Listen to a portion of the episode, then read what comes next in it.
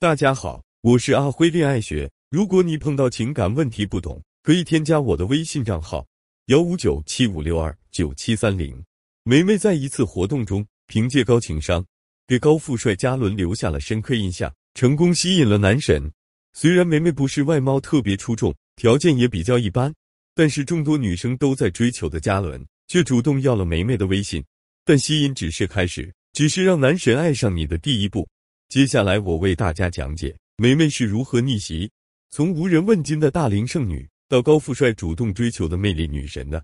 在这次活动中，无论什么情况都不能主动上前向男神要联系方式。梅梅虽然很焦急，怕错失良缘，但还是听了教练的话。但活动结束后，男神没有主动联系梅梅，梅梅就开始坐立不安，沉不住气了。教练在梅梅强烈要求下。无奈的指导她用了一点点善意的小心机，他让梅梅找到这次活动的工作人员，用想寻求一份真爱的真诚打动了工作人员，让工作人员对嘉伦说：“这个女嘉宾梅梅是本次活动中和他最为匹配的一位，希望他尝试一下是否能开启这份缘分。”果不其然，嘉伦在拿到梅梅联系方式之后，第一时间加了梅梅微信，并主动打了个招呼。这里就是运用了罗森塔尔效应，对男生进行了引导。情感教练给梅梅制定了全新的方案，彻底扭转了他在情感中的劣势。接下来的几天，两个人就开始了微信上的互动，聊天过程中情感浓度越来越高。然后嘉伦主动约梅梅出来见面，梅梅欣然前往。可是原本已经情绪铺垫的很好了，却在约会的环节出现了问题。嘉伦问梅梅约会地点定在哪里，梅梅查了查地图，为了表示体贴，把地点定在了离嘉伦很近。距离自己很远的地方，然后自己横跨大半个城区奔过去，并且在吃饭之后主动抢着买单。结果这次约会之后，嘉伦对他的热情明显下降，微信上的交流明显降温。这时候梅梅不知所措，又找到了他的情感教练求助。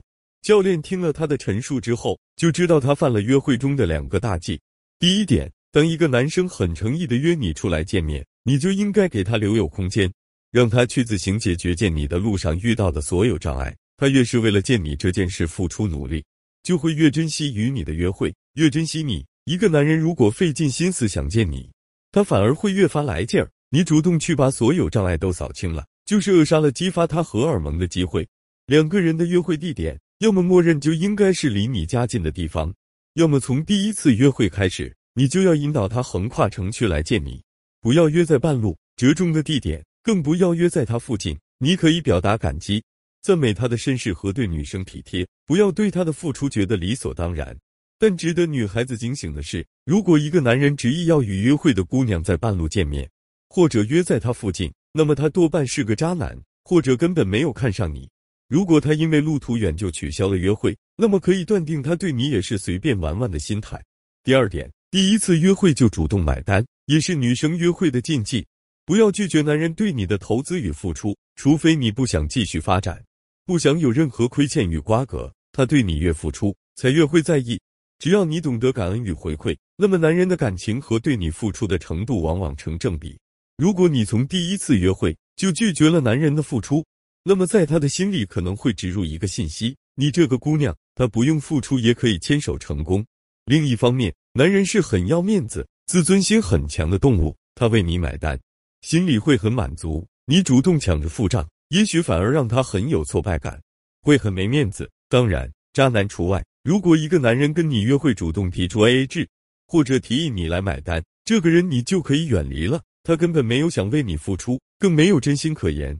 女生在约会初期不宜特别主动，这一点还体现在第一次约会中，女生不宜说话太多，因为两性相处中，所有主动性行为都应该是男性开启的。无论是提出邀约，还是牵手，也包括主动开启聊天话题。男性是主动进攻型的动物，他喜欢你就会主动找话题跟你聊。高情商的男生会带着赞美、奉承与你幽默的聊天，他会想尽一切办法寻找你感兴趣的话题，并希望能逗你开心。看到你在聊天中露出微笑，他会很有满足感。而低情商的男生不会寻找你感兴趣的内容，也没有幽默感。